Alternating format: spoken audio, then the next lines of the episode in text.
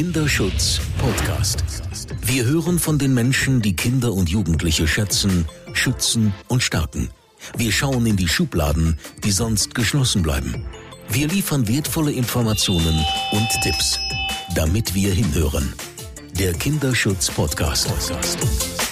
Ja, meine sehr verehrten Hörer und Hörerinnen, ich darf Sie zu einer weiteren und einer ganz besonderen, nämlich einer Sondersendung des Kinderschutz-Podcasts begrüßen.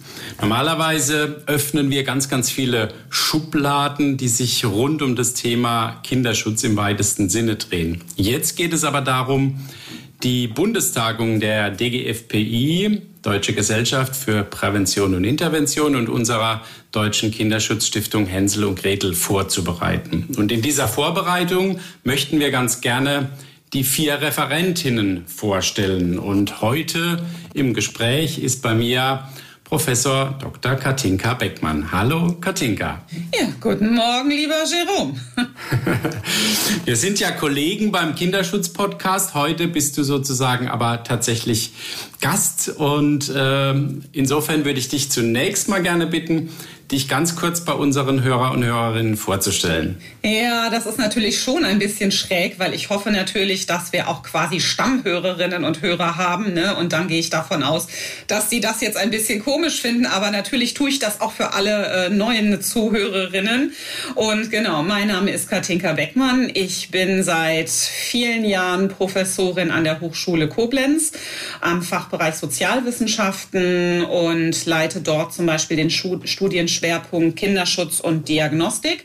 Meine erste Frage geht aufgrund einer aktuellen Entscheidung an dich und die ist, glaube ich, relativ brisant, denn es wird ja jetzt gerade entschieden, dass die Kinderrechte nicht ins Grundgesetz aufgenommen werden. Wir waren ja alle eigentlich guter Dinge, dass das passiert und dass es eben nur noch um Formulierungen geht. Aber was ist das jetzt für ein Zeichen für den Kinderschutz in Deutschland? Na, ich würde das ehrlicherweise gar nicht so sehr als Zeichen für den Kinderschutz jetzt bewerten wollen, sondern vor allem finde ich es ein absolut alarmierendes Signal für die 13,5 Millionen Kinder und Jugendlichen, die wir in Deutschland haben, weil aus deren Perspektive wird genau das fortgeführt, was auch in den letzten 16 Monaten, also während der Pandemie, leider sehr, sehr spürbar und auch äh, wirklich eben nicht hörbar war, nämlich die Missachtung von diesen Millionen jungen Menschen, die ja auch Bürgerinnen und Bürger dieses Landes sind. Und ähm, ne, das weißt du ja auch, weil auch das wird ja von Hänsel und Gretel Gott sei Dank wunderbar äh, ne, unterstützt. Ne, wir waren ja mit Gruppendiskussionen ähm, in Schulen unterwegs im März und April.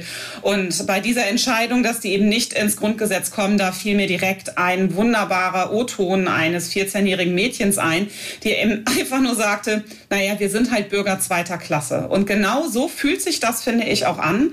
Ne? Also genau diese Entscheidung. Insofern kann man natürlich jetzt auch sagen, wenn man jetzt Kinderschutz ganz breit denkt, dass das auch wieder ein sehr fatales Signal ähm, in der Tat ist. Aber ich bin da in der Tat eher jetzt bei einem sehr breiten Blick und das finde ich ist einfach, also ich sag mal, ein ganz, ganz ungutes und ganz unglückliches Zeichen von den politischen Akteuren. Aber ehrlicherweise, es setzt sich fort. Also ich fand es überhaupt nicht überraschend, traurigerweise. Ja, das ist, das ist leider so, dass man es dann nicht überraschend. Also ich weiß gar nicht, ob die, ob die den Schuss gehört haben. Man spricht ja immer von, von Symbolpolitik, äh, die ja nicht so toll ist. Und das kann man ja sehr kritisch diskutieren. Natürlich sind die Kinder durch das Grundgesetz erfasst. Jetzt wäre es aber, ich sage immer, das erste Mal gewesen, wo man mal, und wenn es nur symbolisch ist, einen, ein Wahnsinnssignal einfach setzen könnte und, und irgendwie die alten Herren und Damen, ich weiß nicht, ob das jetzt zu drastisch ist, die einfach in ihren, in ihren Scheuklappen denken, haben es nicht hinbekommen, ein, ein klares Signal für Kinder in Deutschland zu setzen. Ja, aber ich meine, das ist ja das, was wir seit wirklich vielen Jahren und eigentlich ehrlicherweise Jahrzehnten ja beobachten. Ne? Also, dass Kinder und Jugendliche in Deutschland nicht wirklich gesehen werden. Und ähm, gerade jetzt, wie gesagt, ne, wenn man sich das letzte äh, ne, Jahr anschaut, dann hatten wir viele Länder, auch in Europa, die es komplett anders gemacht haben. Ne? Also ich sag mal, wo es dann eine Homeoffice-Pflicht ne, für, für die Arbeit, also für die erwachsenen Arbeitnehmer und Arbeitnehmerinnen gegeben hat, in der Schweiz zum Beispiel, mit der Begründung, so können die Schulen aufbleiben. Ne? Also um eben Millionen von Kindern und Jugendlichen eben nicht diese Zumutungen ne, auch wirklich aufzubürden, ne, äh, sind halt ganz im Gegenteil, ne, sind die Erwachsenen gefordert gewesen und Frankreich auch, Skandinavien sowieso. Ne? Also das sind so, so Dinge, wo ich denke, man kann in einer Gesellschaft durchaus anders mit Kindern und Jugendlichen umgehen, wenn man es denn dann will. Und natürlich viele dieser Länder, das muss man sagen, ne, haben ja auch eine kinderbeauftragte Person auf Bundesebene, was ja die UNKRK auch vorschreibt und wofür Deutschland regelmäßig jährlich gerügt wird, weil es eben dieses Gremium nicht gibt kostet wahrscheinlich kein Geld, die Rüge, sondern ist halt nur eine Rüge. Eher bitter, oder? Genau. Das war jetzt eigentlich ein gutes Beispiel äh, zu meiner nächsten Frage, nämlich wie kann guter Kinderschutz auch gelingen? Nämlich genau so, wie es die Schweizer jetzt vorgemacht haben. Aber vielleicht gibt es von deiner Seite auch noch mal ein paar äh, oder zumindest ein konkretes Beispiel, wie eben bei uns guter Kinderschutz jetzt grundsätzlich funktionieren könnte. Äh, das natürlich, ne? Ich sag mal, das ist so eine Frage, ne? Da könnten wir jetzt ganz, ganz lange uns drüber unterhalten. Ähm, also grundsätzlich denke ich, braucht es in allen Arbeitsfeldern, die mit Kindern und Jugendlichen arbeiten, also egal ob jetzt Schule, Kita, die Jugendhilfe, ne? Ähm, oder auch, ich sag mal so, die Gesamtgesellschaft, auch da begegnet man ja durchaus Kindern. Ich glaube, wir brauchen einfach die Haltung, dass Gewalt gegen Kinder überall existiert, egal ob im idyllischen Hunsrück oder im, ich sag mal, lauten und vollen Köln und auch in jedem Milieu, egal ob bildungsfern oder bildungsnah. Also ohne diese Haltung geht gar nichts, weil wenn ich die nicht wirklich kultiviere, ne, in meinem Arbeitsfeld, dann werde ich die Alarmsignale der Kinder einfach gar nicht wahrnehmen, ne? Ähm, weil die sehe ich ja. erst, wenn ich mir auch vorstellen kann, dass das in meiner eigenen Schule, in meiner eigenen Kindertagesstätte, ne, in meiner eigenen Nachbarschaft passiert. Also das ist, ich finde schon so der Dreh- und Angelpunkt, ne? also diese, diese Haltung wirklich zu entwickeln. Dann brauche ich natürlich Rahmenbedingungen, die Kinderschutz überhaupt zulassen und da auch wieder auf alle Arbeitsfelder gedacht äh, oder angewandt, brauchen wir natürlich Zeitfenster. Also man braucht ausreichend Zeit, um irritierende Situationen, die ich auf dem Schulhof beobachte, die mir in der Kita oder auf dem Spielplatz oder natürlich auch, ne, ich sag mal, in der Nachbarschaft auffallen. Ne, ähm, ich meine, wobei, dann wären wir natürlich jetzt nicht bei einem beruflichen Arbeitsfeld, aber zumindest im beruflichen Kontext brauche ich Zeitfenster. Also ich brauche Teambesprechungen, in denen es nicht nur um Organisatorisches geht, sondern in denen ich auch wirklich genau diese irritierenden Situationen wirklich reflektieren kann und dann auch einordne. Ne? Also insofern ist das schon mal was ganz Elementares. Dann brauche ich aber natürlich auch qualifiziertes Personal. Ich brauche nicht nur ausreichend Personal, sondern ich brauche auch ausreichend qualifiziertes Personal. Und insofern haben wir da, ich sag mal so, die nächste Baustelle im Kinderschutz, weil ähm, ich sag mal, selbst bei den Jugendämtern, die ja fallfederführend in jedem Kinderschutzfall auch einfach ähm, unterwegs sein müssen, ähm, haben wir ja den Umstand, dass nicht jede pädagogische Fachkraft, die soziale Arbeit an der Hochschule studiert hat, äh, Kinderschutzmodule besucht hat, weil es einfach nach wie vor nicht überall ein Pflichtmodul ist. Ne, da zeichnet sich jetzt in der Tat eine Besserung oder eine Änderung ab. Das begrüße ich natürlich natürlich sehr. Aber bis sich das dann in der, ich sag mal, ähm, ja, in der alltäglichen Praxis auch wiederfindet, wird es Zeit brauchen. Insofern brauchen wir hier natürlich ganz viel Fort- und Weiterbildung im Feld. Und ähm, ja, ich kann vielleicht mal ein Beispiel nennen. Ne? Gestern hat mich eine Schule angerufen, also ne, was qualifiziertes Personal eigentlich bedeutet. Und natürlich muss sich qualifiziertes Personal auch zumindest rudimentär in den Kinderrechten auskennen, ne? die ja nicht verhandelbar sind. Und gestern hat mich also eine Grundschule angerufen. Die wollten mir ein ganz innovatives Projekt vorstellen. Ne? Und ich so bin ja natürlich immer offen für sowas. Da habe ich gesagt, ja, was haben Sie denn vor? Ja, wir haben uns überlegt, wir machen jetzt ein Beteiligungs- und ein Beschwerdeverfahren an unserer Grundschule. Da habe ich gesagt, das Projekt finde ich total super, aber ehrlicherweise das ist nicht innovativ. Das ist seit neun Jahren Gesetz. Ne? Also eigentlich müssen Sie schon längst äh, Verfahren der Beteiligung und des Beschwerderechts eingeführt haben. Danach war dann wirklich Schweigen hier am Bildschirm und alle waren ganz betroffen. Ne? Und ich sag mal, das waren jetzt total engagierte Lehrerinnen, ja, und die wussten einfach nicht, dass seit 2012 ne, wir den 8b haben, der aber auch Schulen als Akteure im Kinderschutz adressiert und äh, dass dieses innovative Projekt nicht innovativ war, sondern eigentlich Standard an jeder Schule sein sollte. Und das ist es mhm. nicht. Ne? Und das meine ich, wir brauchen wirklich Menschen, die auch wissen, dass ne, wenn sie kinderschutzbewegt sind, nicht irgendwas fordern oder wollen, was, was besonders ist ne, oder besondere Unterstützung braucht, sondern das ist das, was die Rechtslage schon längst hergibt. Und das ist sowas, was mich wirklich immer, äh, ich weiß gar nicht, ne, immer ungeduldiger werden lässt, ne, weil es ist höchste Eisenbahn ne, und man muss sich dafür eben auch zuständig fühlen. Und wir brauchen also auch Menschen, die an diesen Stellen wirklich, ähm, ich sag mal, widerständig und sehr beharrlich immer darauf hinwirken, dass das bitte endlich passiert. Ne? Das ist natürlich für die Schule ein anderer Akteur als zum Beispiel jetzt für die Jugendhilfeträger. Aber ja, ne, man darf sich an der Stelle nichts gefallen lassen. Aber ich glaube, es hat auch was damit zu tun, und da will ich so ein bisschen auf unser Tagungsthema äh, überleiten, was wir ja auch prägen wollen, was ja wie ich würde sagen, innovativ ist in der Art und Weise, wie wir es jetzt auch angehen, aber eigentlich überhaupt nicht innovativ sein sollte. Denn wir wollen vom Kind denken. Ist ein so banaler Satz, äh, den wir prägen wollen.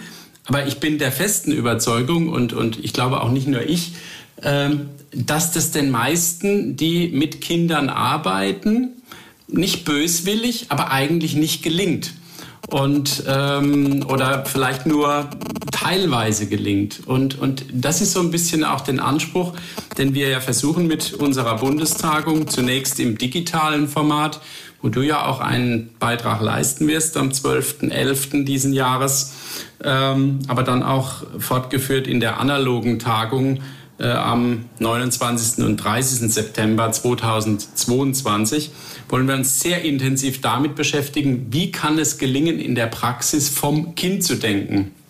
Ich glaube, dieser Lehrerin oder dieser Schule wäre das vielleicht überhaupt nicht passiert, wenn sie schon viel früher vom Kind gedacht hätten. Dann wäre das für die völlig normal gewesen, dass ich eben ein Beschwerdeverfahren zum Beispiel habe und dass ich Ombudsleute habe, dass ich Regeln aufstelle, all diese Dinge.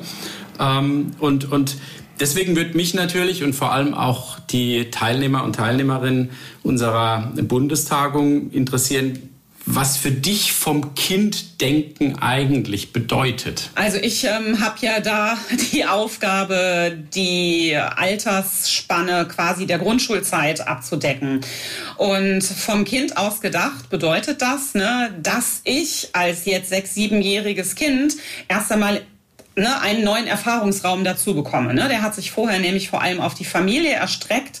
Ne? Und dann hatte ich noch Erfahrungsraum Kita und jetzt kommt noch der Erfahrungsraum Schule dazu. Ne? Das heißt, ich muss natürlich jetzt überlegen, ne, was, was brauche ich denn in der Grundschule, um in diesem Erfahrungsraum auch wirklich mich ähm, bestmöglich entfalten äh, zu können, ne? in allen Entwicklungsbereichen, die ich ja habe. Ne? Also was brauche ich kognitiv eigentlich, was brauche ich psychosozial, sozial an Unterstützung? Was brauche ich aber auch ne, für meine, ich sag mal, Physis, ne, also für meine motorische Entwicklung? Und da sind wir eigentlich schon ganz schnell dabei, ne, aber ich will mich ja jetzt quasi nicht schon vorwegnehmen vor November, ne, dass in diesem Erfahrungsraum Schule ich eigentlich einen Lebensort habe ne, und eben nicht nur einen Lernort. Das heißt, ich brauche natürlich auch Lehrerinnen und Lehrer, die genau das eben auch so sehen, ne, dass ich bitte nicht nur kognitiv intellektuell gefördert werde, sondern in allen Entwicklungsbereichen ne, eben auch mich entfalten darf. Das heißt, ich brauche hier auch gewisse Freiräume, ne, um das überhaupt zu machen. Und natürlich, ne, ich als Kind äh, habe ja noch andere Kinder um mich herum und wir alle haben durchaus auch unterschiedliche, ähm, ich sag mal, Tempi. Ne? Also nicht nur Temperamente, sondern auch ne, Geschwindigkeiten in der Entwicklung. Und das muss eben auch möglich sein, ne? dass äh, ne, genau diese Vielfalt dort auch, ich sag mal, ernsthaft gelebt gelebt werden darf. Ne? Und nicht nur, ich sag mal, so, so ein Programmpunkt äh, auf, auf einem Schulpapier dann ist. Und dann mhm. ist natürlich etwas, ne, was jetzt auch in meiner Familie, also in meinem Erfahrungsraum Familie ganz wichtig ist, weil wir wissen, dass heutzutage ähm, ja schon mehr als zwei Drittel aller Grundschulkinder spätestens in der dritten Klasse auch mit digitalen Medien vermehrt in Berührung kommen. Ne? Das heißt, ich brauche jetzt in meiner Familie auch zum Beispiel Eltern, die mich darauf vorbereiten, ne? die mir vielleicht auch mal Grenzen setzen als Kind, ne? wenn ich das Smartphone mal eben wieder nicht weglegen kann. Ich brauche auch Eltern, die sich ähm, auch dafür einsetzen und interessieren, in welchen, ich sag mal, digitalen Welten ich unterwegs bin und äh, ne, die mich eben auch begrenzen, aber auch schützen vor all den Gefahren. Ne? Neben den Chancen gibt es ja auch viele Gefahren, ne, denen ich dort begegne. Das fängt beim Cybergrooming an und äh, hört noch lange nicht beim Mobbing auf. Und ne, das sind so, so Aspekte, das muss man natürlich auch sagen. Da sind viele Eltern, auch das wissen wir noch nicht mal, die Hälfte der Eltern hat überhaupt, ich sag mal, Sicherungen ne, digitaler Art Art und Weise für Kinder in diesem Alter, ich sag mal in Anführungszeichen eingebaut. Ne? Das heißt, ich als Kind brauche Eltern, ne, die sich eben auch dieser, ja, ich sag mal, äh, Realität, die eben nicht nur analog, sondern auch virtuell da ist, auch einfach stellen. Und dann habe ich natürlich noch einen ganz anderen wichtigen Erfahrungsraum. Das sind nämlich Freunde. Die werden in der Grundschule immer wichtiger. Ne? Die waren auch schon in der Kita wichtig, aber das werden jetzt natürlich immer mehr. Und äh, auch hier brauche ich natürlich, mh, hm, ich sag mal, ne, das gelebte Recht auf freie Zeit und Spiel, was in unserer Gesellschaft ziemlich schwierig ist, weil ähm, ne, ich als Kind werde durchaus gerne von erwachsenen Menschen verplant. Ja, äh, oft im, im besten Sinne, ne, weil dann vielleicht ne, die Eltern denken, ich muss jetzt unbedingt noch Klarinette oder Chinesisch üben, was ja, ich sag mal, Instrumente erlernen bei Interesse großartig. Aber ich brauche natürlich äh, ne, auch einfach freie Zeit für mich, wo ich vielleicht mich auch ausprobieren kann, Grenzen überschreite und mich eben auch in Freundschaften versuche, ausprobiere und eben hier auch auf andere, ich sag mal, Gleichaltrige treffen darf, ähm, die vielleicht auch ganz anders sind und auch andere Ansprüche an mich stellen. Und das sind so, ich sag mal jetzt in aller Kürze, ne, mhm. sind so, so Gelingensbedingungen, die einfach ganz wichtig wären. Gutes Stichwort, denn wir wollen ja auch Gelingensfaktoren äh, definieren mit den Teilnehmer und Teilnehmerinnen bei unserer Bundestagung, äh, die es dann auch ermöglichen, in der Praxis, in der tagtäglichen Praxis, wenn ich das Kind in welcher Konstellation, in welcher Lebensphase auch immer vor mir habe, wie kann ich als Betreuer, als Jugendamtsmitarbeiter, als Fachberatungsstelle, wie kann ich jetzt besser agieren, damit eben vom Kind gedacht wird? Wo würdest du glauben, äh, nochmal so eine letzte fachliche Frage in die Richtung, ähm, dass so die Schwachstellen in der, in der Praxis sind. Vielleicht natürlich auch aus deiner Erfahrung äh, mit den vielen Erzieher, Erzieherinnen, Fachkräften, Pädagogen, die du natürlich an deiner Hochschule ja auch ausbildest. Wo hapert es in der Praxis, dass man besser vom Kind denken kann? Ah, das ist natürlich ne, auch, äh, ja, ich sage Ein fast, Beispiel äh, gerne. ja, das ist, man kann das mal gar nicht mit einem Beispiel machen, weil wir ja so viele verschiedene Arbeitsfelder haben. Ne? Also grundsätzlich denke ich, auch hier wäre es natürlich wünschenswert, wenn alle Akteurinnen und Akteure, die mit Kindern arbeiten, zum einen auch wirklich wissen, ne, dass es hier um das sogenannte Best Interest of the Child geht. Das ist auch, ne, das ist ja ein Recht. Ne?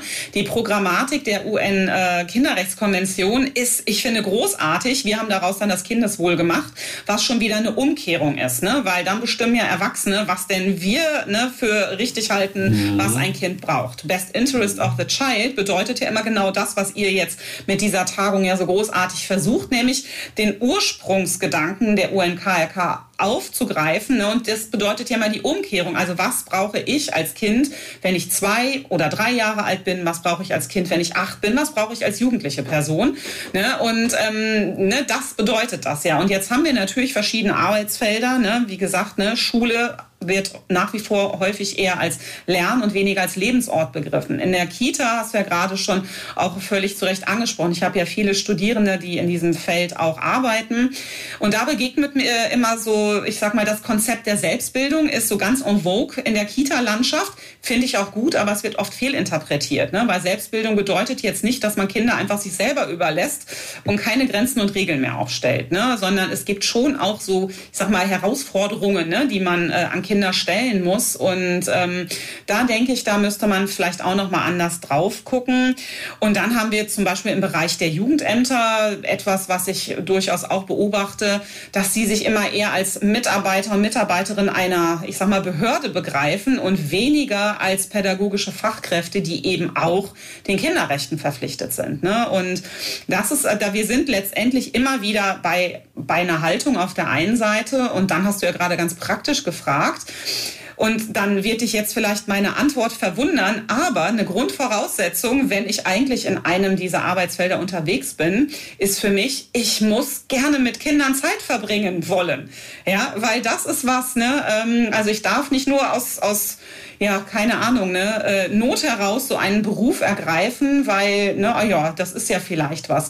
Also das begegnet mir spannenderweise schon auch oft, ne, Menschen, die dann gerne mit Kollegen oder auch, ich sag mal, ebenso von oben herab mit Kindern arbeiten und ähm, ja, das ist was, ne, ich glaube aber auch, das ist einfach eine, eine Temperamentsfrage, ne, entweder man stellt fest, boah, ich arbeite wirklich unheimlich gerne mit Kindern und mit diesen wunderbaren Herausforderungen, ne, die damit ja auch einhergehen und und auch, ich sag mal, ja, Grenzüberschreitungen, die man auch, äh, ich sag mal, zum Teil aushalten muss zumindest wenn man mit gewaltbelasteten Kindern arbeitet, aber auch, ich sag mal, ne, mit eigenen Grenzen kommt man ja auch aus der Elternrolle immer wieder in Berührung. Ne? Und ja, das ist was, da weiß ich immer nicht, dafür kann man, glaube ich, keine Fortbildung besuchen. Ne?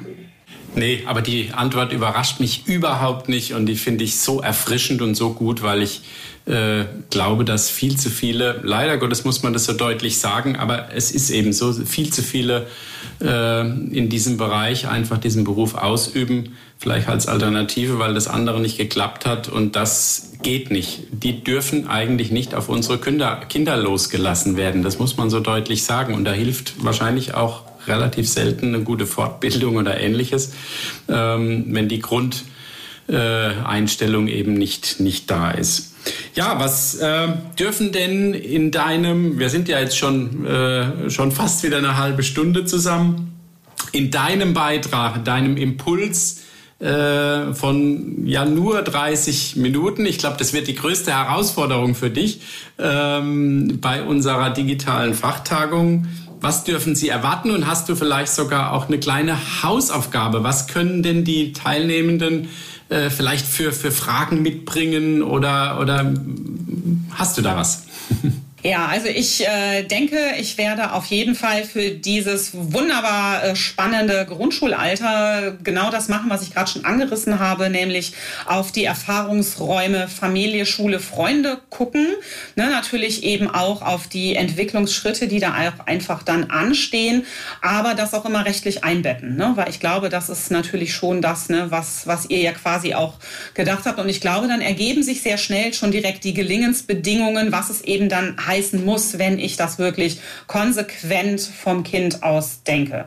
Und als mhm. Hausaufgabe, ähm, ne, da wäre ich jetzt ehrlicherweise natürlich, ich bin ja Lehrende, ne, ich bin ja, bin ja Professorin und wenn man mit so einem Thema einsteigt, ne, und das tun wir ja, ne, ich sag mal entlang der Entwicklungsphasen ne, äh, innerhalb der Kindheit und der Jugend, dann würde ich ne, das Plenum oder ich sag mal die Zuschauer, Zuschauerinnen, Zuhörer, Zuhörerinnen auf jeden Fall immer daran erinnern wollen oder ne, sie bitten wollen, sich nochmal an die eigene Grundschulzeit zu erinnern und dann zu überlegen, was hat sich denn jetzt verändert, wenn man jetzt Grundschulkind ist. Ne? Also auf welche veränderten Rahmenbedingungen, Entwicklungen treffen diese Kinder und was bedeutet das, ne? auch äh, ne, wenn man eben heute Grundschulkind ist. Ne? Das ist äh, ne, also dieser Vergleich, weil das passiert ja vielen Erwachsenen. Ne? Also bei mir, das war alles nicht so schlimm. Ich kann mich da noch gut dran erinnern.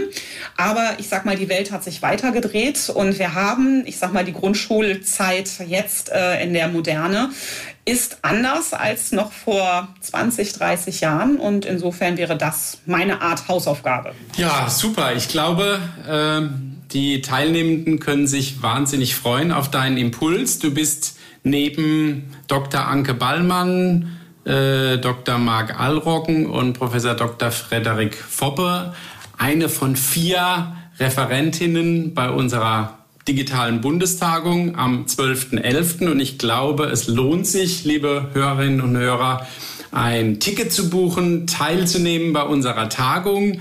Den Link finden Sie natürlich hier direkt neben dem Podcast und äh, ich freue mich sehr, Sie alle und gemeinsam mit den Referentinnen dort begrüßen zu dürfen. Vielen Dank, Ihr Jerome Braun. Das war der Kinderschutz-Podcast der Deutschen Kinderschutzstiftung Hänsel und Gretel mit Jerome Braun. Damit wir alle besser hinhören und mehr verstehen. Wollen Sie mehr hinhören? Dann abonnieren Sie unseren Kinderschutz-Podcast überall da, wo es Podcasts gibt und unter kinderschutz-podcast.de.